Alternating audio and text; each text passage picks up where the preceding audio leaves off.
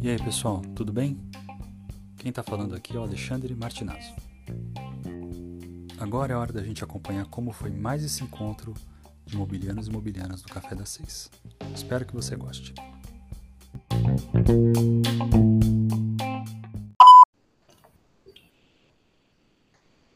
É isso aí, estamos de volta em mais um Café das Seis. Agora é hora da gente voltar a fazer uns bate-papos com pessoas interessantes aqui da nossa rede. A nossa convidada hoje é embaixadora da categoria Saúde na décima edição. A Lígia participou do Campus Mobile na décima na nona edição, perdão, em diversidade. E ela é daqui de São Paulo, né, para que é um fato meio raro, acho que entre os embaixadores aqui do, do programa. E mais raro ainda, ela mora perto da USP. Hein? E, bom, ali já estava como uma das minhas mentoradas aí na, no, no Praça Virtual na última edição, e a gente vai conversar com ela para conhecer um pouquinho a respeito da trajetória dela, como é que uma estudante da área de saúde resolveu se envolver com tecnologia, etc, etc. Lígia, seja muito bem-vinda. Obrigado por você ter aceitado o convite aí para participar do Café das Seis. E eu queria que você se apresentasse para o pessoal, fala um pouquinho de você, né? De onde, bom, de onde você eu já entreguei, né? Mas fala um pouquinho sobre você, mas principalmente sobre a sua é, preferência aí de consumo de café, que é o tema importante aqui do, do nosso encontro. Seja bem-vinda mais uma vez. Obrigada, obrigada pelo convite. Inclusive, eu já ia falar, né? Vocês não vão perguntar de como, como que eu tomo meu café, porque eu sou apaixonada por café e eu comecei a gostar de café, na verdade, quando estava no ensino médio, que eu precisava ficar acordada para estudar para o vestibular e eu não tomava café. E aí falaram para mim, comece a tomar café. E eu tomava, na verdade, açúcar com café, porque era um negócio melado, de tão, tão doce que era. E aí depois comecei a tomar muito café o dia inteiro, todo dia. E aí, quando eu entrei na faculdade, também tomava muito café. E aí, que antes, na verdade, de começar a pandemia, eu resolvi parar de tomar café com açúcar. Falei bem assim: eu tô viciada em açúcar. Tive toda uma reflexão sobre vícios e falei: o açúcar é um vício na minha vida. E eu sabia que o meu açúcar com café estava me fazendo muito mal nisso.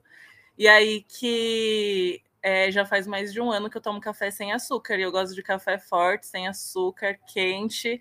Às vezes eu tomo café com leite, mas confesso que café com leite eu não gosto sem açúcar. Aí eu coloco um pouquinho. Mas geralmente é bem raizão mesmo. E não tô morta por dentro, meu filho. Muito pelo contrário, entendeu? É isso que me dá ânimo. Porque aqui, né, quem tá só ouvindo no chat daqui, ó, está morta por dentro, assim como todos que tomam café sem açúcar. Muito pelo contrário. Sou uma defensora de quem toma café sem açúcar. É isso aí, é isso aí. O pessoal já. O, julgamento começou, né? O julgamento Como sempre, começou. né? Entrei aqui e já entendi como que funcionam as coisas. O julgamento aqui tá. veio forte, veio forte hoje. Mas, enfim. Mas... É, ia... por, por, favor, por favor, continue, continue. Comentar um pouquinho, né? É, até comentando um pouquinho sobre essa trajetória e como que culminou no campus, né? Eu, quando eu estava no terceiro ano do ensino médio, não sabia que eu ia prestar, porque eu sempre gostei muito da área de comunicação, muito por influência do meu pai, principalmente, porque meu pai é ele trabalha numa editora de livros, né? Então, essa parte de, de divulgação, marketing e tal, eu era muito, fui muito influenciada. Só que eu não me via, assim, fazendo jornalismo ou publicidade propaganda. E aí sempre gostei muito de pessoas, entender a trajetória delas, entender como que é, a trajetória das pessoas refletem o comportamento que elas têm.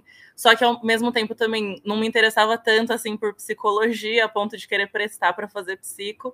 E aí, no ensino médio, no último ano, uma é, tutora do meu, do meu colégio, ela me falou sobre gerontologia. E aí eu não conhecia, geralmente você fala gerontologia, as pessoas perguntam, geronto o quê? E é normal, já estou acostumada, todo mundo da área de geronto já está acostumado. Ou a pessoa fala geronto o quê? Ou ela fala odontologia, é, geriatria. Mas aí, gerontologia estuda todo o processo de envelhecimento humano, tanto nos quesitos biológicos quanto psicológicos, sociais. Geraldo também, assim. é, e aí entrei para geronto, que a princípio, por mais que tenha um viés muito forte assim para trabalhar na área da saúde, que foi algo muito interessante, principalmente que eu me identifiquei na parte de gestão em saúde, é, ela, ela, engloba muito mais assim do que isso, né? E aí foi na Geronto que eu conheci um pouquinho mais sobre empreendedorismo, comecei a me envolver com isso no meu segundo ano de graduação, e agora já estou terminando, já passei, na verdade, estou um ano a mais ali do, do tempo estimado, porque eu quis fazer o TCC com calma, também entrou a pandemia tudo mais, né? É, terminando agora a graduação, eu vejo que tenho me, me envolvido cada vez mais com essa parte de empreendedorismo, gestão, inovação, e vendo muito como aquilo que a gente desenvolve, como impacta a qualidade de vida das pessoas, né? E Geronto tem muito a ver com isso.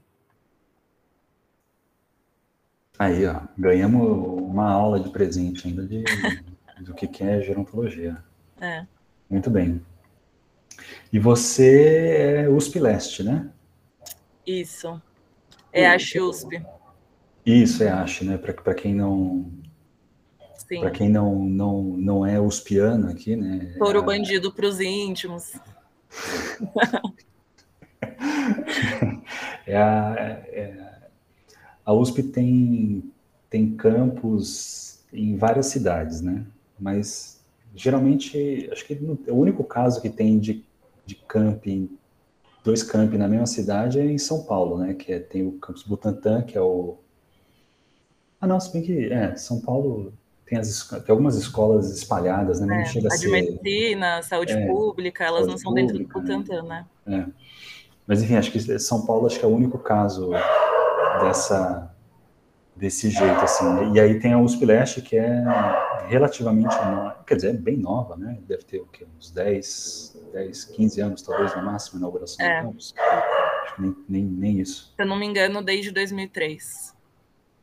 É, 2003 eu acho que era o, o campo sendo construído, porque 2003 ah. eu estava na graduação ainda. Ah, tá, boa. Agora, os cursos mesmo começaram mais tarde, eu não tenho certeza de quando é que começou. Mas... É, Geronto em si foi desde 2005. Ah, ok, ok. Ok. É, porque Tanto eu acho que, que a graduação. Dos... Desculpa. É, não, então, tanto que a graduação de gerontologia aqui no Brasil só tem lá na EASH, que tem desde 2005, e na UFSCar, que é a Federal de São Paulo, que tem desde 2008. De hum. resto, tudo que mexe com gerontologia aqui no Brasil é pós-graduação, mestrado, tal, mas graduação hum. mesmo é só USP e UFSCar. Sim, é que agora que você falou de 2005, eu me lembrei que teve aquele marco dos 75 anos da USP, não sei o que, como universidade mesmo. Ah, tá. Que foi nessa, nessa época mesmo, provavelmente 2000, 2003, como você falou. Uhum. 2003, 2004, talvez. Enfim, mas é isso, né? Então, ser estudante de gerontologia, conheceu o Campus Mobile como? Você já falou um pouquinho como é que você se interessou pela, pela área específica, mas não ficou muito evidente ainda o que, que mobile tecnologia te teve a ver com essa com o teu curso especificamente. Como é que você conheceu Campus Mobile? Ou, ou você já estava se envolvendo com tecnologia antes? E é, na, na verdade, acabou sendo a consequência aqui. O campus, na verdade, foi o que me introduziu mais, assim, né? Porque essa parte de empreendedorismo, na verdade, que uma experiência foi puxando para outra, né? Então, no meu segundo ano da graduação, eu entrei na empresa Júnior, e aí, quem já fez parte do MEG, sabe, o Movimento Empresa Júnior, né? Sabe que é um universo lá dentro que você é estimulado o tempo inteiro a desenvolver projetos e trabalhar em equipe, isso e aquilo. E aí que eu fiquei dois anos na empresa Júnior de Geronto, o que me levou para um estágio em uma startup, que é uma, era uma rede de clínicas médicas, que eu estava na área de operações. É, e aí que depois de alguns meses fazendo estágio é, nessa, nesse lugar, eu queria fazer alguma coisa diferente. Que foi quando eu reencontrei uma amiga minha de infância, assim, que ela tinha uma startup um, um projeto, né? Tava muito no comecinho ainda, é, chamado Praça Virtual. E aí tinha muito conteúdo é, da, da empresa Júnior que eu tinha para conseguir ajudá-la a, a colocar na praça. Em questão de desenvolvimento de produto, mas que até então não era um aplicativo. E aí, enfim, nessa, nessa busca, assim, tanto de querer ajudá-la, quanto ela também retribuindo muito em coisas que eu estava passando. É... Ah, em questão de graduação, porque ela também já estava formada, né? É, eu acabei deixando o meu estágio para me dedicar integralmente para a praça. E a gente começou a procurar oportunidades que a gente pudesse ser auxiliada, mentorada. E aí foi quando, a, quando ela, na verdade, recebeu um e-mail do Campus Mobile para falar sobre essa oportunidade. Ela falou assim: a gente não tem nenhuma ideia de aplicativo, aliás, é uma ideia só, a gente não tem nada é, concreto, mas vamos inscrever a praça porque essa pode ser uma oportunidade.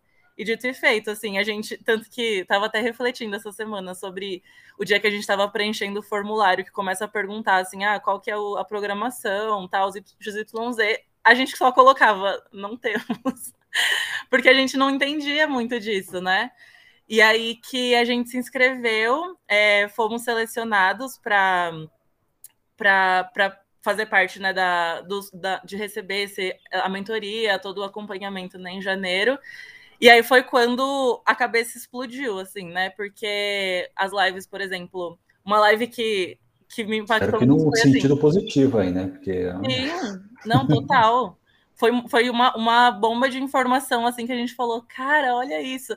Eu acho que a mesma experiência que eu tive quando eu fiz parte da empresa Júnior, que eu estava sendo introduzida a um mundo assim paralelo, que eu falava, nossa, que incrível fazer parte disso. Acho que ter tido essa semana, aliás, esse mês de janeiro que foi, né, com esse acompanhamento pessoal da campus, do campus, foi mais uma explosão, assim, sabe? Porque eu estava sendo introduzida a coisas que faziam sentido para o que eu estava o que eu tava desenvolvendo na praça, mas que era tudo muito novo, né? Então, o que eu estava falando, teve uma live que me marcou muito que é como fazer um aplicativo sem saber fazer um aplicativo, era alguma coisa assim. Falei assim, é para mim, essa live é para mim. E aí que é, foi muito bom, assim, esse, esse mês que a gente teve esse acompanhamento. E aí foi basicamente isso, assim, o, o primeiro contato com o campus. Aí. E... Mas no curso propriamente dito que de, de Geronto, isso é isso faz parte do repertório básico ou é uma coisa que você tipo foi na sua e me conta um pouquinho assim sobre, sobre o curso e essa relação com inovação e tecnologia. Então, a graduação de gerontologia, por mais que ela seja bem ampla, ela não tem, ela não aborda especificamente assuntos sobre inovação e tecnologia. A gente tem é, uma aula específica que é de empreendedorismo e gerontologia, que eu tive a oportunidade de ser monitora nesse semestre agora, que é muito legal para poder dar essa visão assim sobre a construção de um negócio. Mas sobre tecnologia em si, é, quem, é na, quem faz Geronto ou é, principalmente Geronto, tem que procurar alguma outra matéria em outro campus para poder se aprofundar um pouco mais nisso. Lá no, na USP Leste, lá na EASH, a gente tem a graduação de Sistema de Informação, sistema de informações, né? Só que o contato da graduação de Geronto com o pessoal de SI é muito é muito longe, assim. É mais assim, quando a gente se faz alguma matéria em comum, que é uma matéria do ciclo básico, mas é muito longe porque a graduação de Geronto é vespertino e o pessoal e o curso de SI é ou matutino ou noturno. Então, é mais assim, se quem está fazendo Geronto tem interesse em, em, se desenvolver na área de tecnologia e inovação, tem que procurar alguma coisa à parte, assim, sabe? Nem a própria formação dos professores, assim, o, o corpo docente de Geronto é mais formado por profissionais da área da saúde e bem tradicional, assim. Aí, durante a graduação, eu fiz uma matéria de empreendedorismo e inovação da FEA. Isso me ajudou bastante também.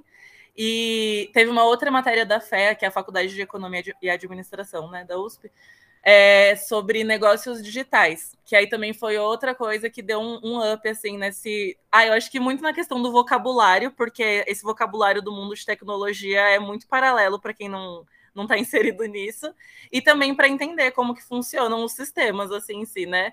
eu hoje não me considero muito longe disso uma expert, mas pelo menos o, o base, a, a base, o básico do básico, assim, dá para entender, sabe? Sim, é, mas nesse, nesse quesito aí de vocabulário, eu acho que vocabulário de tecnologia e empreendedorismo é ele é apartado do português básico, eu acho muito, né? A gente outro dia, eu acho que foi um pré-café da seis, que a gente estava, eu, eu lembro da gente ter tido uma conversa sobre como usar termos em português que a gente usa, que são termos típicos em tecnologia, tipo deployar e e outras pérolas mais, assim, que fica aquele inglês necessário conjugado em português, então, é, enfim, então tem, tem muita, tem, tem muito disso, assim, né? tem muita dessas, é, é. dessas ah, dissonâncias, vamos o dizer. que, é, essa experiência que eu falei, né, do, de fazer parte da empresa júnior, é, eu também brincava com o pessoal que tem o, o dicionário do MEG, assim, né? Então, ali eu comecei a ser introduzida nesse vocabulário de empreendedorismo. E aí a, eu acho que a parte da tecnologia ainda é um plus, assim, sabe? No, a gente aprende no empreendedorismo e aí quem está na tecnologia entende o que o empreendedorismo fala, mas quem está só quem está focado em alguma parte, sei lá, de empreendedorismo social, às vezes não está entendendo tanto o que a pessoa da tecnologia está falando. É, só que eu lembrei de uma outra experiência legal que eu tive, que tem um, um movimento que chama é, Lab 60 Mais, que é uma galera que hum, se reúne, eu acredito que mensalmente, para poder fazer uma roda de conversa, para poder apresentar negócios é, na área do envelhecimento. E aí, essa também foi uma experiência paralela à minha graduação, que eu pude também aprender um pouquinho mais sobre tecnologia e inovação, especificamente na área do envelhecimento, que é o que a gerontologia fala, né? Então, por mais que não seja vinculado à USP, é, o pessoal da USP acaba tendo vínculo, né? E indicam, assim. Então, isso também foi uma coisa legal. Bacana. E, e falando um pouquinho sobre o, o Praça, né? Uhum. O, a, o Praça Virtual, que foi o projeto que você mandou para o Campus Mobile na última edição? Então, a Praça Virtual hum. era, é um projeto que trabalha com inclusão digital de pessoas idosas. E aí que, antes de eu entrar na Praça Virtual, a Nathalie, que foi que é essa minha amiga que a gente se reencontrou e, enfim, me trouxe para a praça, né? Ela, depois que ela, ela é formada em terapia ocupacional, e no último ano dela de graduação, no estágio, ela teve esse contato mais próximo, mais próximo com pessoas idosas, e durante um estágio que trabalhava com comunicação com pessoas idosas, é, tinha uma das, uma das abordagens era a comunicação digital. E aí que deu uma repercussão muito grande no estágio dela. Ela, ela fazia faculdade lá em Sorocaba, a ponto de sair no, no jornal local que estava tendo oficina de inclusão digital para idosos, mas nem era isso, mas acabou saindo e aí, na semana seguinte que saiu essa matéria, tinha mais de 30 idosos que chegaram lá no lugar com um celular falando: Eu quero aprender a mexer nesse monstrinho tal. E aí que ela foi orientada pela tutora né, do, do estágio dela a dar continuidade num projeto que fosse exclusivo é, para a inclusão digital de idosos. E aí, enfim, é, teve todo um processo aí dela estudar um pouco mais sobre inclusão digital, desenvolver uma metodologia de aprendizagem para as pessoas idosas. E aí é, chegou num ponto que ela tinha uma metodologia, tinha um, um formato de aulas, mas é, não estava indo para frente. E aí foi nessa conversa que a gente se reencontrou e ela abriu isso para mim. Eu falei que tinha um material que podia ajudá-la, tal. E aí a gente quis retomar o projeto que antes estava parado, né? Quando a gente teve é, essa oportunidade de entrar para o Campus Mobile, a gente pensou como que essa metodologia que a gente tem pode se tornar algo é, algum aplicativo, né? Alguma, alguma solução móvel para as pessoas, para que tenha, para que os idosos tenham no celular, ou se os idosos realmente eram o público que a gente estava querendo atingir, ou seria melhor a família do idoso, o vizinho, enfim, que seja, né? Aí foi esse tempo aí que a gente teve de organizar as ideias, e aí no final a solução que a gente apresentou era um aplicativo que traduzia, pegava a metodologia que a gente usava na praça, é, de ensino, só que esse aplicativo traduzia para o próprio celular do idoso. E a praça virtual é basicamente isso. É, a gente teve uma experiência muito legal que durante esses últimos meses, aliás, os últimos meses antes né, da gente entrar no campus, a gente criou uma comunidade, tinha cerca de 50 idosos, e aí que a gente trabalhava muito assim, é fazer de fato uma praça virtual. Então a gente marcava encontros, aulas online, os aulões gratuitos. É, assim, era muito também aquele grupo de mandar aquele bom dia com uma xícara de café, um beija-flor saindo com flores, etc. É, e foi muito legal, assim, a gente poder incluir a tecnologia na enquanto os idosos também estavam sendo é, se sentindo pertencentes assim a uma comunidade, sabe?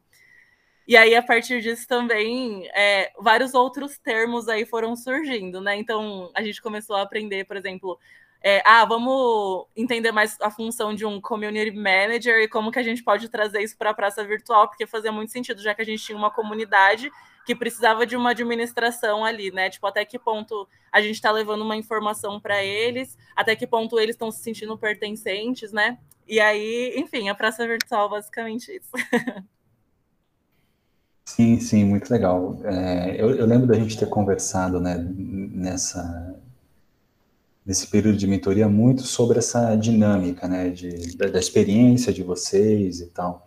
Mas eu, eu queria que você converse, falasse um pouquinho também como é que foi é, o processo de desenvolvimento em si, assim, para vocês, né? especialmente com essa visão de, de ser uma pessoa de fora da tecnologia. Então, imagino que o seu papel na equipe é, de desenvolvimento, o, seu papel em relação ao desenvolvimento, perdão, estava mais ali num nível é, de gerar os requisitos, né, de indicar as direções que, que o produto deveria seguir ou não. Queria que você comentasse um pouquinho sobre esse processo já dentro de Campus Mobile.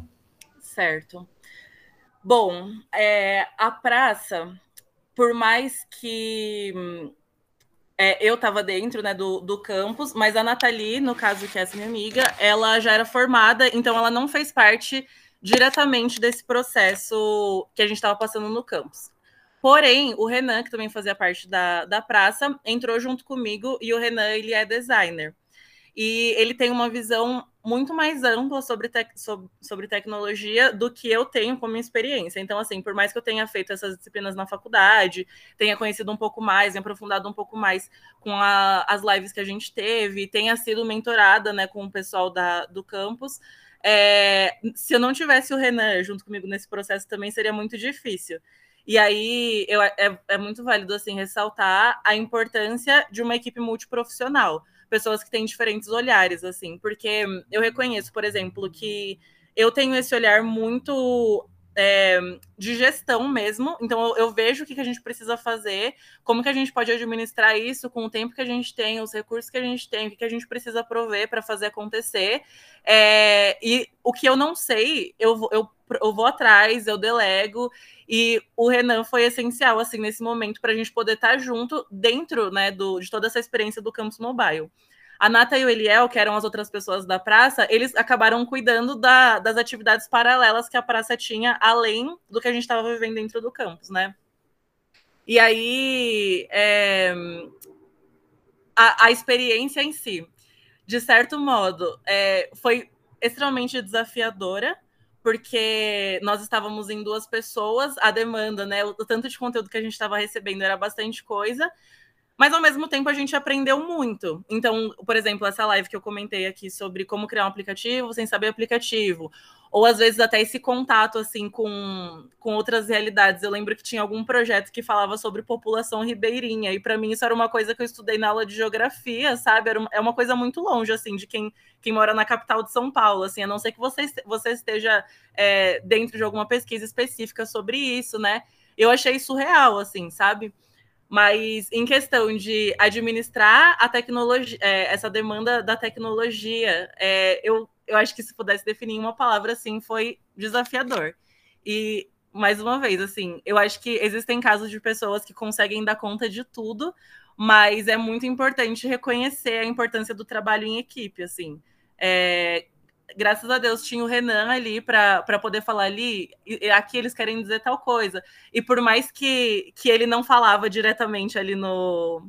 É, enfim, interagia nas gincanas que a gente tinha tal. Nos bastidores foi o, o necessário, assim, para a gente continuar desenrolando, assim, sabe?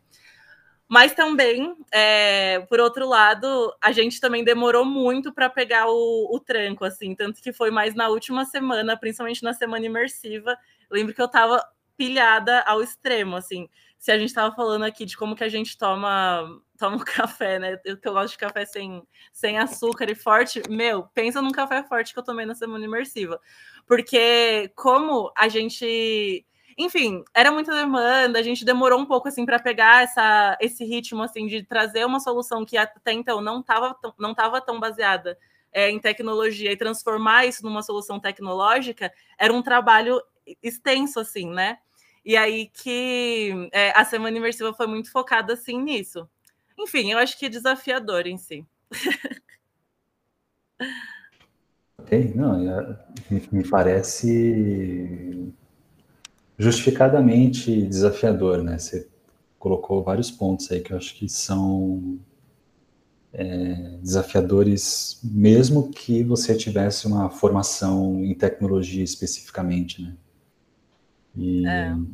é por, porque um pouco conseguir gerenciar prioridades, né? E lidar com é, com delegação de tarefas e tal, isso é uma coisa que posso posso garantir que não fez parte da minha formação básica, mesmo sendo engenheiro.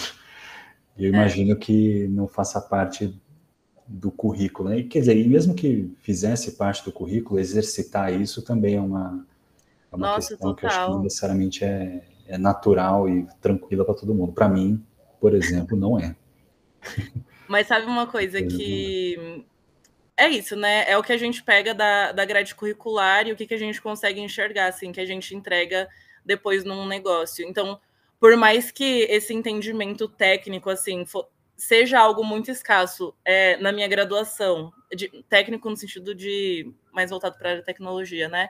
Escasso na minha graduação, tem, seja algo que, é, que eu tenha certa dificuldade por ser algo novo, assim, para mim, em outros quesitos, eu vejo muito assim, é, por exemplo, como a graduação em gerontologia, ela trabalha muito esse olhar sensível assim aos outros, é, isso impacta muito na hora, por exemplo, da gente identificar uma proposta de valor no, no Canvas, por exemplo, sabe? Isso é algo que a gente já tem muito, assim, é, não é a gente colocar na proposta de valor qual vai ser o nosso produto, porque na Geronta a gente já é muito instigado a entender, assim, é, valores que estão defasados e como que a gente pode transformar uma solução a partir, entregar uma solução a partir disso, sabe? Ou também uma outra coisa que eu tenho percebido bastante é no próprio relacionamento com o cliente. Então, como que você vai entender o que é, já entregando ali uma proposta, né? Como que você vai entender o que o seu cliente está passando, a maneira que ele está se expressando para você, e você vai conseguir se comunicar com ele de uma maneira transparente, a ponto dele se sentir seguro com o seu negócio, sabe? São coisas que, por mais que não tenham que não tem ali uma, um passo a passo para seguir, eu vejo que na Geronto isso foi extremamente necessário, assim, e, e quem é quem está terminando assim a graduação de gerontologia está muito preparado assim a, a se relacionar com negócios dessa maneira, sabe? Pô, interessantíssimo isso que você falou, hein, Lígia? Porque esses dias estava, enfim, por outros projetos aqui no, no laboratório, eu estava re, re, recapitulando algumas coisas de design thinking, por exemplo. Uhum. E aí o lance, o grande lance do design thinking é você ter um entendimento profundo sobre o problema antes de sair se metendo a gerar soluções e tal, mas principalmente tinha um professor que falava que tem que namorar mais o problema, né? É. Tem que namorar, tem que conhecer ele bem, né? Depois você vai para a solução. Mas é isso que você falou me, me parece muito alinhado com essa estratégia, né? Essa abordagem do design, né? De ter entendimento profundo sobre a pessoa ali que vai usar um determinado produto, e isso é fundamental para você ter soluções, é, para você conseguir criar soluções apropriadas para seja lá o que você tiver a fim de, de resolver, assim, né? Sim, é isso. Você falou a palavra-chave, assim, relacionamento, né? o nível de relacionamento que a gente tem com o público que a gente está querendo atingir, né? E aí isso entra bastante no que a Márcia colocou aqui, que ela colocou. Sim, queria sim, saber... é bom que você já vai, vai emendar já. É, queria saber mais como era essa troca com o público-alvo para teste e validação da ideia. Eu comentei, então, né, que a gente tinha esse grupo com esses idosos, que já era o que a gente estava construindo antes.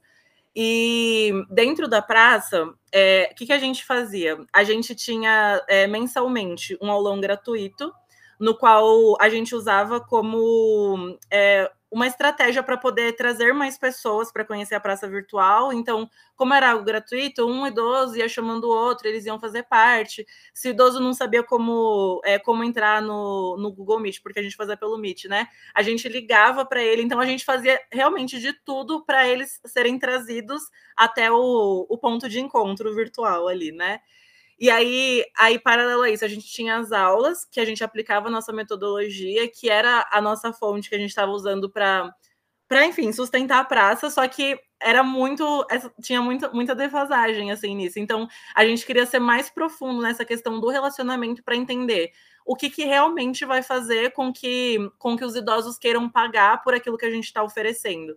Porque por mais que a gente veja que é algo que eles precisem, é, como que a gente vai despertar o olhar deles para eles entenderem que eles precisam disso? Ou se eles realmente precisam, sabe? Então, é, além do aulão gratuito, né, que culminava nessas aulas particulares que a gente tinha, a gente desenvolveu um projeto chamado Como Vai Você?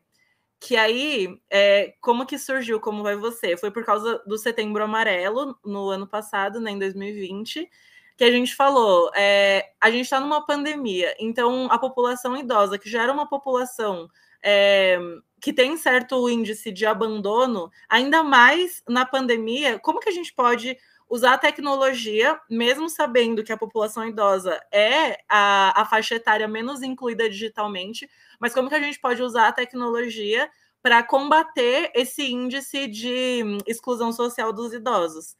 E aí, o que, que a gente fez? A gente desenvolveu esse projeto Como Vai Você, que a gente fazia chamadas de vídeo com os idosos para perguntar como eles estavam. A gente tinha ali um, um roteirinho base, né, para seguir, enfim, aquilo que a gente achava que, que é, fomentaria o afeto com eles, mesmo que digitalmente, mas como que a gente pode criar um vínculo com essas pessoas, né?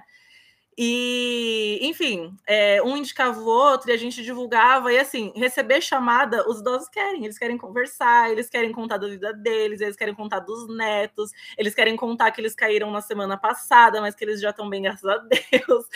A gente era imergido, assim, a uma cultura é, das pessoas, né? E era legal porque é, teve uma experiência, por exemplo, que a gente entrou em contato com uma instituição para saber se a gente podia conversar com os idosos dessa instituição. E foi uma, foi, é uma das únicas chamadas, porque geralmente eram feitas individualmente, né? Para a gente conhecer mais, criar mais pessoalidade assim com os idosos, né? Mas essa chamada foi com duas idosas. E foi, acho que, uma das mais desafiadoras, assim, porque era uma idosa é, numa situação é, de é, analfabetismo. Ela só a única viagem que ela tinha feito era do interior, que ela nasceu para vir para São Paulo, onde ela cresceu a vida dela, junto com uma outra idosa que era artista plástica, já viajou para não sei quantos países para apresentar é, as artes dela, então tinha um contraste muito grande. E aí esse desafio de tá, eu vejo que as duas elas vêm de realidades completamente diferentes, mas as duas têm algo em comum, que é a falta de inclusão digital. Como que eu posso criar uma ponte entre elas e, e mostrar a tecnologia como, é, como algo que elas podem tanto continuar desenvolvendo aquilo que, aquilo que elas se interessam até então, a, do, já se interessaram durante toda a trajetória de vida delas, mas que também elas possam criar um vínculo entre elas. Porque isso, quando a gente começa a ver, é, é até um ponto assim de pessoas que convivem juntas, mas não têm vínculo entre si. É, especificamente aqui eu estou falando de casas que têm pessoas idosas morando, né? As ILPIs, que são instituições de longa permanência para idosos. E aí, enfim, foi um grande desafio. E aí, é, essa troca com o público-alvo, o Como Vai Você foi a nossa chave para a gente poder. Ah, posso fazer uma chamada do Como Vai Você com, com, com o senhor, com a senhora, ou com os idosos da sua instituição? E aí, a partir disso, a gente começava a trazer diálogos que perguntassem qual que era a proximidade deles com tecnologia, para a gente poder entender, a partir da fala deles, como que a gente conseguiria entregar alguma solução, assim. Uau! Acho que respondidíssimo, né, Marcinha? Respondidíssimo, respondidíssimo. Muito interessante. E aí, é, acho, acho interessante, assim, isso que você comentou, de ter esse olhar muito próximo de poucas, de algumas poucas pessoas para conseguir depois afastar e ter uma, uma visão é, generalizada a partir de exemplos individuais, né? É. Que, que de novo é uma, quer dizer, eu tô com um design thinking na cabeça aqui, deve ser por isso que eu estou falando só disso, mas, mas essa essa abordagem de você conseguir é, ter esses olhares, né, e estabelecer personas, ah, eventualmente uhum. até a partir dessas, dessas observações profundas, mas é, de casos individuais e depois generalizar, também é uma é uma coisa que, que se vê bastante, né, também, de novo, mas é. sempre a partir do entendimento do problema muito bom, assim, né, que, que nem você narrou aqui. Sim.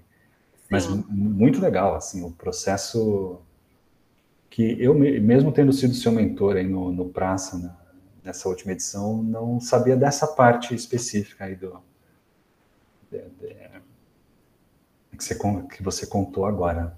Muito Sim. legal. É, Obrigado é, por mais isso tudo. Imagina. E isso é muito mais assim do que entregar essa solução tecnológica. Nossa, isso foi uma chave assim para é, para trazer esse olhar dentro assim do, do mundo profissional com o que, que a gente está lidando, sabe? A gente está lidando com pessoas, não, não são é, olhar para as pessoas e entender o que tem por trás delas, assim, né? Eu acho que é, foi muito bom, assim, aliás, e não só profissionalmente, mas pessoalmente, né?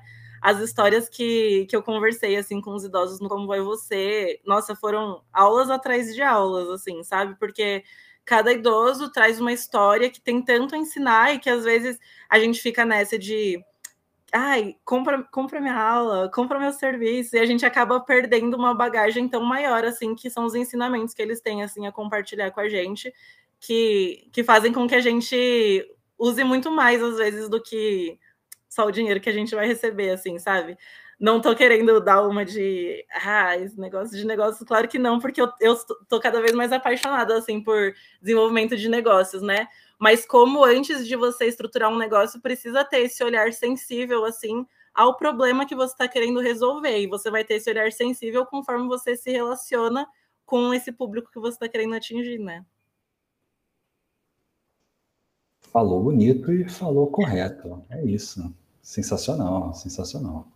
É, eu queria encerrar, se, ninguém tiver mais, mais perguntas para fazer aí no, no, chat, ou se quiser levantar a mão também, fique à vontade, gente. Mas eu queria falar um pouquinho sobre futuro.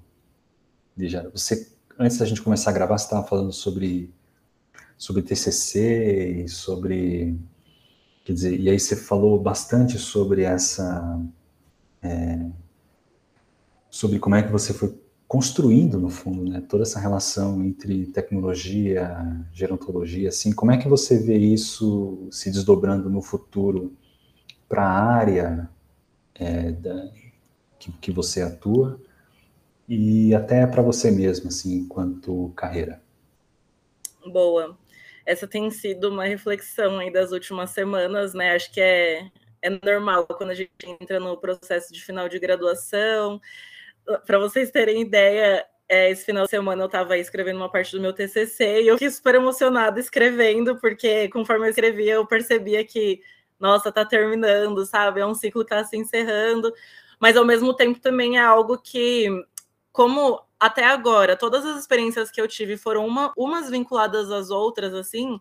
Então, por exemplo, até essa participação no Campus Mobile foi algo que foi vinculado a, a, a, minha entrada na praça, que foi vinculado ao estágio que eu estava fazendo, que foi vinculado à empresa júnior.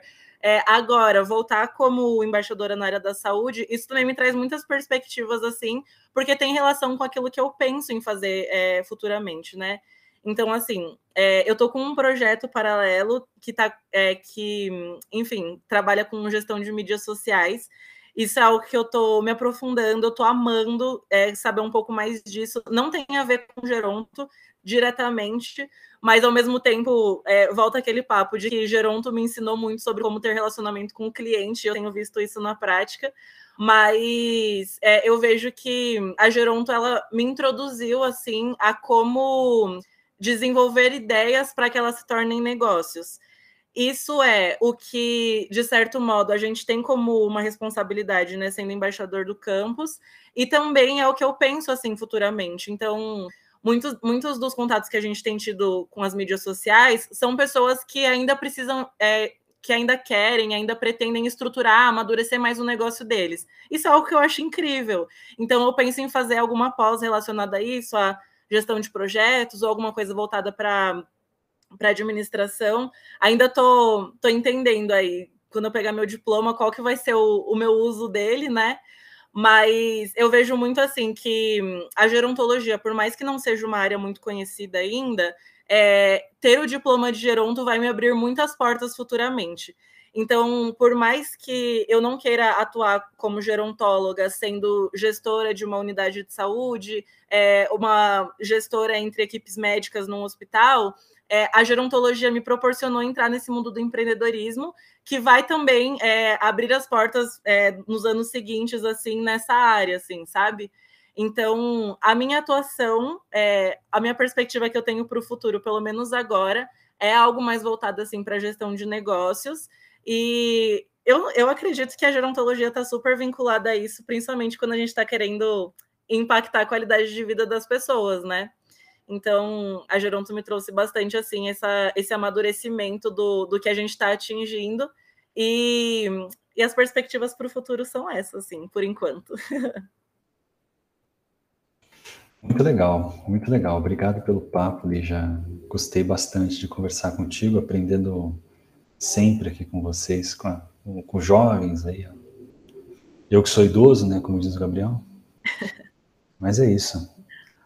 Bom, gente, então fica, Lígia, obrigado mais uma vez pelo papo. Fica registrado aí para quem nos ouviu também o agradecimento, né, para quem participou aqui na, na chamada ao vivo também. Muito obrigado, gente. E nos vemos no próximo Café da Ceia, gente. Até lá.